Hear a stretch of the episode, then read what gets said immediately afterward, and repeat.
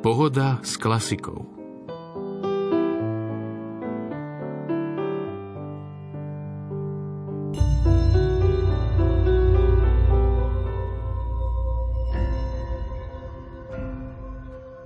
Ján Cikker je spoločne s Alexandrom Moyzesom a Eugenom Suchoňom jedným z kľúčových predstaviteľov skladateľskej generácie, ktorá sa zapísala do dejín pod označením Slovenská hudobná moderna. Títo skladatelia, vstupujúci do slovenského hudobného života na prelome 20. a 30. rokov minulého storočia, ako odchovanci pražskej kompozičnej školy Víteslava Nováka, začali svojou tvorbou spolu vytvárať profil slovenskej hudby novým spôsobom, syntetizujúc prvky nášho národného dedičstva a európskej hudobnej moderny. Rodák z Banskej Bystrice Ján Cikker pochádzal z rodiny Františka Cikkera, učiteľa miestneho gymnázia s kvalitným vzdelaním nadobudnutým v Budapešti, ktorý musel ako záložný dôstojník počas Prvej svetovej vojny narukovať a počas bojov v Haliči v máji 2015 padol. Jeho manželka Mária Psotková už vo svojich 17 rokoch celkom osirela a musela prevziať starostlivosť o domácnosť i o rodinný obchod. Strata manžela tak pre ňu bola ďalšou ťažkou životnou ranou. Pre syna Jána sa predurčujúcou stala skutočnosť, že v mladosti získala veľmi dobré hudobné vzdelanie a tak mohla sama vyučovať hru na klavíri a hudobnú teóriu. Od detstva sa mladý Janko často hrával pod jej klavírom a intuitívne nadobúdal vzťah k hudbe. Ten si neskôr utužoval aj počas gymnaziálnych štúdií vďaka rodinnému priateľovi, banskobystrickému skladateľovi Williamovi Figušovi Bystrému, ktorý ho priviedol k rozhodnutiu uchádzať sa po maturite v júni 1930 o štúdium na Pražskom konzervatóriu. Cikker bol úspešne prijatý do kompozičnej triedy Jaroslava Křičku a súčasne sa stal aj študentom hry na organe u Bedřicha Antonína Wiedermana, dirigovania u Pavla Dedečka a hry na klavíri u Rúženy Kurcovej. Z obdobia štúdií pochádzajú jeho prvé reprezentatívne skladby, sonaty na preklavír, Sláčikové kvarteto číslo 1 a symfonický prológ. Absolvoval v roku 1935 a bol hneď prijatý na ďalšie štúdium v majstrovskej škole u Víteslava Nováka. Pod dohľadom pedagóga skomponoval klavírne variácie, Sláčikové kvarteto číslo 2 a symfonické kapričo, uvedené už v tom čase Českou filharmóniou. A zakrátko, už po jedinom roku štúdia, bol v roku 1936 Novákom uznaný za hodného získať absolutórium. Po návrate z Prahy sa Cikker rozhodol pre ďalšie štúdium, tentoraz vo Viedni. Podarilo sa mu získať štipendium a bol prijatý na vtedajšiu Stadt Akademie für Musik und Darstellende Kunst do dirigentskej triedy Felixa Weingartnera.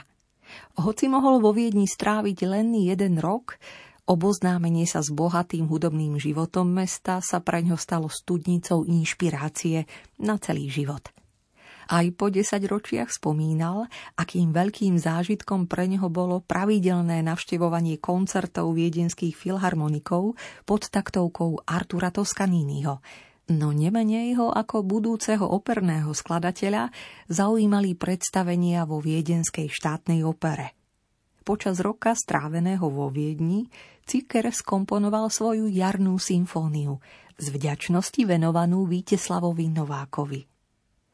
Po dvojročnej vojenskej prezenčnej službe sa v roku 1939 Ján Cikker stáva pedagógom na Hudobnej a dramatickej akadémii v Bratislave, kde už v tom čase niekoľko rokov pôsobili jeho o niečo starší generační druhovia Alexander Moyzes a Eugen Suchoň.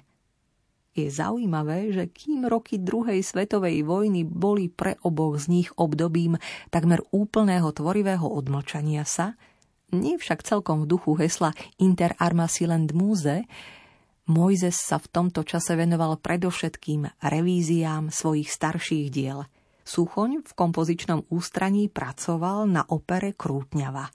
Ján Cikker túžil svoj protest proti vojne aj otvorene manifestovať umeleckými prostriedkami. Zmotnením sa stala predovšetkým jeho protivojnová kantáta Cantus filiorum na slová Vladimíra Rajsela a trojica symfonických básní Leto, Vojak a matka a Ráno. Po dokončení spojená do podoby symfonického triptychu s názvom O živote. Milí priatelia, poslucháči Rádia Lumen, milovníci vážnej hudby. Vďaka, že ste si nás opäť naladili. Vytrvali do tejto neskorej nočnej chvíle. Keďže kalendár nám pripomína jubileum pozoruhodného tvorcu, skladateľa, pedagóga, to, že 29. júla 1911 sa narodil spomínaný Ján Cikker, príjmite pozvanie započúvať sa do dvoch častí z tohto rozsiahleho triptychu o živote. Triptych sa začína Letom, jednou z najsubjektívnejších kompozícií Jána Cikkera, ktorá vznikla v roku 1941. V rade opusových čísel v skladateľovom autorskom katalógu nasleduje bezprostredne po kantáte Cantus filiorum a po piesňovom cykle o mamičke. Dá sa povedať, že na obe diela po výrazovej stránke nadväzuje a zaujímavým spôsobom v sebe spája dramatický tón i vnútornú intimnú lyriku. Skladateľ do nej premietol svoje city k Matilde Palfiovej, mladej členke Akademického speváckeho združenia, s ktorým sa dostal do kontaktu počas premiérového naštudovania kantáty Cantus filiorum. Zasnúbili sa, no k svadbe napokon po vzájomnej dohode nedošlo a životné cesty oboch pokračovali oddelene. Prvá časť dnes znejúceho symfonického triptychu o živote, skladba Leto, sa začína pokojnou introdukciou s flautovým sólom, pripomínajúcou atmosféru Debussyho Faunovho popoludnia. Samotný Cikker však túto analógiu odmieta. Veľa som vytrpel pre toto flautové solo, vytýkali mi, že som napodobňoval Faunovo popoludnie, ale to by potom musela byť každá skladba s flautovým solom kopírovaním Debussyho, uvádza Michal Paloučík v texte Ján Cikker v spomienkach a tvorbe. Akokoľvek, konštatovanie afinity symfonickej básne Leto k Debussymu dielu určite nie je výčitkou. Neočkriepiteľná podobnosť vizuálne i zvukovo pramení z malosekundových triolových figurácií flautovej introdukcie, ale tiež z celkovej impresionistickej nálady lyrických pasáží celej kompozície. Napokon, tak ako Debussyho inšpirovala Mallarmého báseň o Faunovi, spomínajúcom za horúceho dňa na svoje lásky, a Ján Cikker opísal obsah svojej skladby veľmi podobne. Je plná romantiky, plná túžob, obrazov kdesi na brehu rieky a krásnych kúpajúcich sa žien. Skúsení poslucháči vážnej hudby si možno všimnú, že samotná kompozícia je po tej štrukturálnej stránke zakotvená v pôdorise sonátovej formy.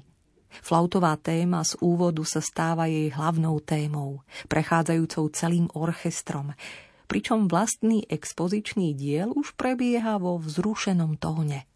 Dramatický charakter má aj druhá téma, nastupujúca v solových husliach.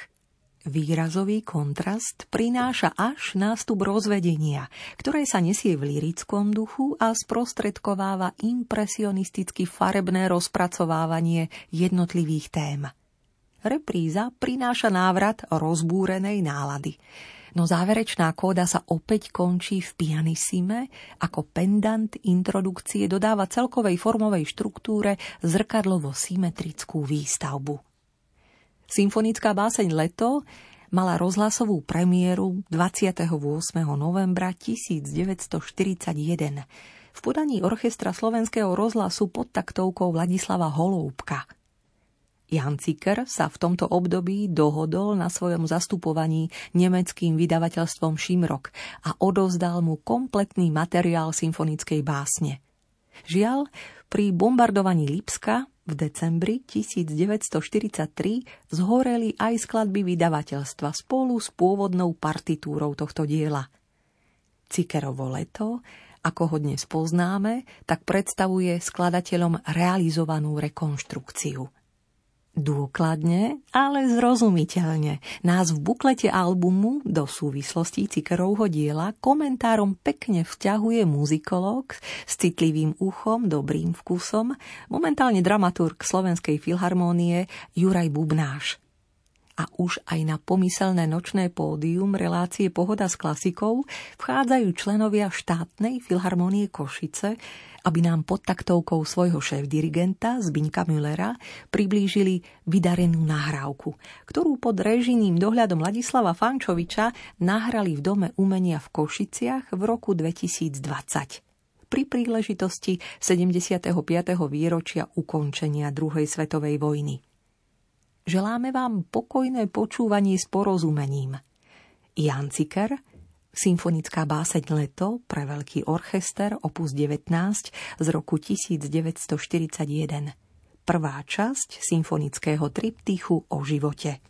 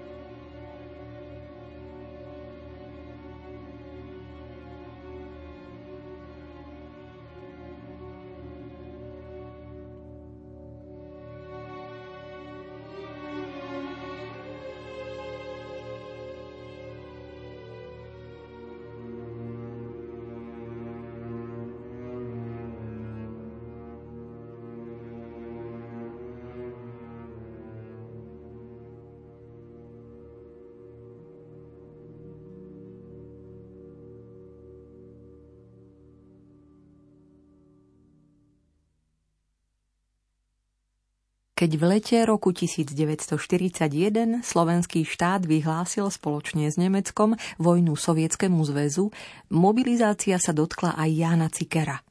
Spoločne so slovenskými vojakmi prešiel cez Dukliansky priesmik a smerovali na Ukrajinu.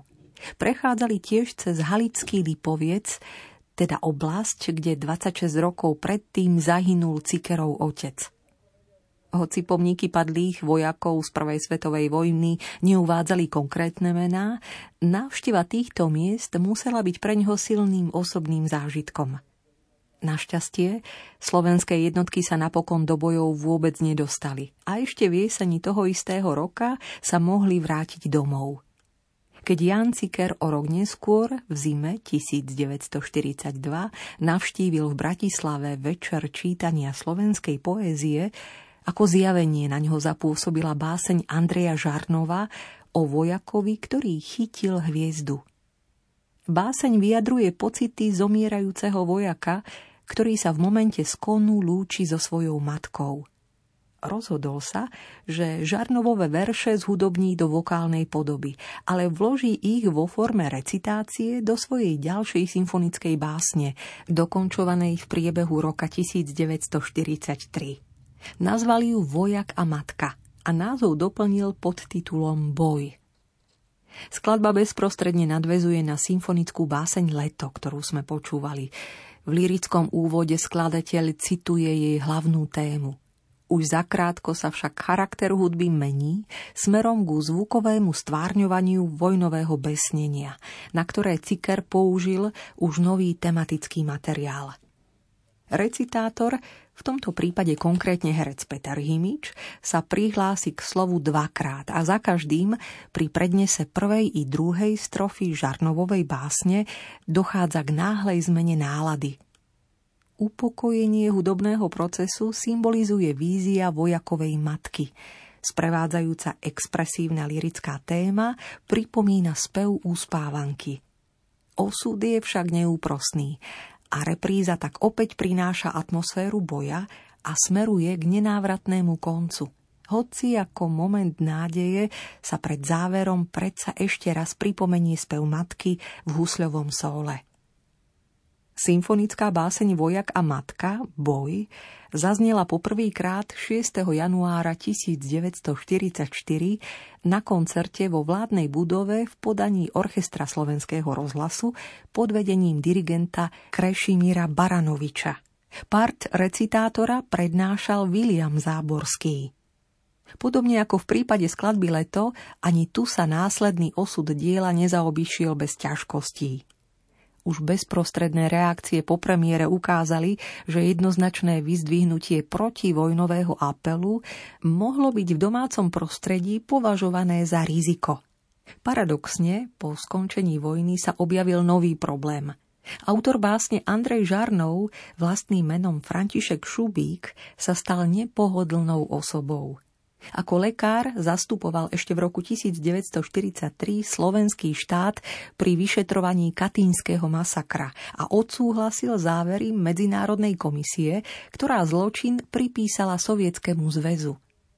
V zmenených povojnových pomeroch odmietol svoj postoj odvolať, za čo si vyslúžil uväznenie a neskôr sa rozhodol pre emigráciu do zahraničia. Nebolo žiadúce, aby jeho verše boli naďalej súčasťou Cikkerovho diela. Na otváracom koncerte festivalu Pražská jar v máji 1947 tak skladba poprvýkrát zaznela s vynechaným partom recitátora. V opačnom prípade by musela byť z programu vyradená. V obnovenej koncertnej premiére originálnej verzie skladba opätovne zaznela až po mnohých 10 ročiach na koncerte Slovenskej filharmónie v rámci festivalu Epoché 2016 a aktuálna nahrávka Štátnej filharmónie Košice predstavuje jej prvé vydanie na zvukovom nosiči. Vyšiel v roku 2020 vo vydavateľstve Pavlík Records pod názvom Ján Cikker o živote. Milí priatelia, aj naďalej prajeme inšpirujúce počúvanie. Na prvú časť symfonickej básne Leto nadväzuje druhá časť symfonického triptychu o živote Vojak a matka, Boj. text Andreja Žarnova recituje Peter Himič. Počúvate hudbu Jána Cikkera.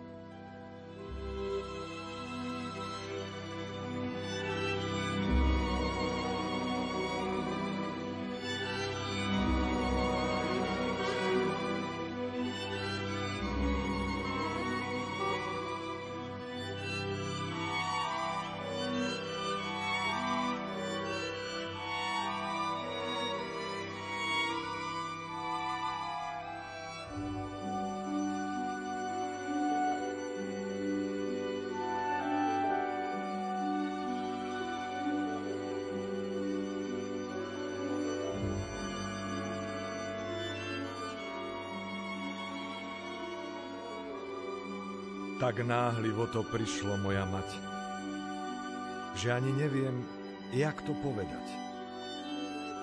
Noc zmizla zrazu ohňa v zátope. Padala hviezda ku mne v priekope. A ja ju chytil krásno, moja mať. A začalo sa teplo tvárou liať.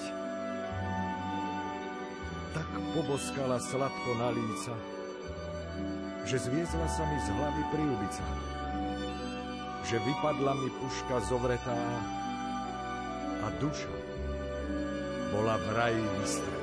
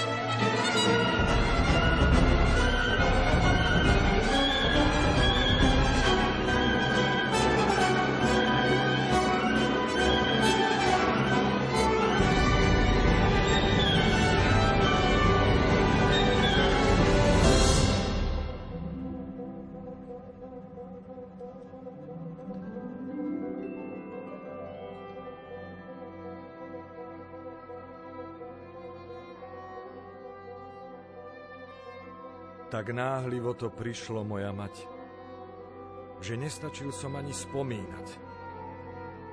A dodnes mi to nejde do hlavy, jak som sa dostal z boja Krútňavy.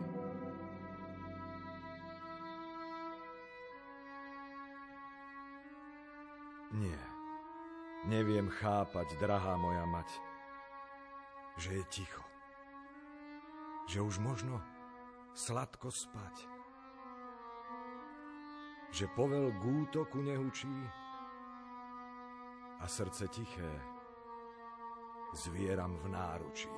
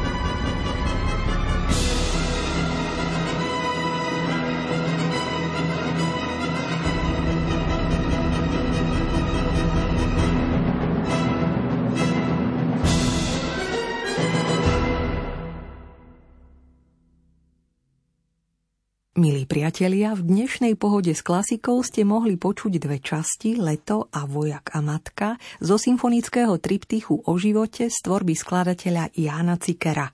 Interpretovali ho členovia Štátnej filharmónie Košice, recitátor Peter Himič pod taktovkou Zbyňka Müllera. Aj naďalej vám prajeme pokojné chvíle pri počúvaní.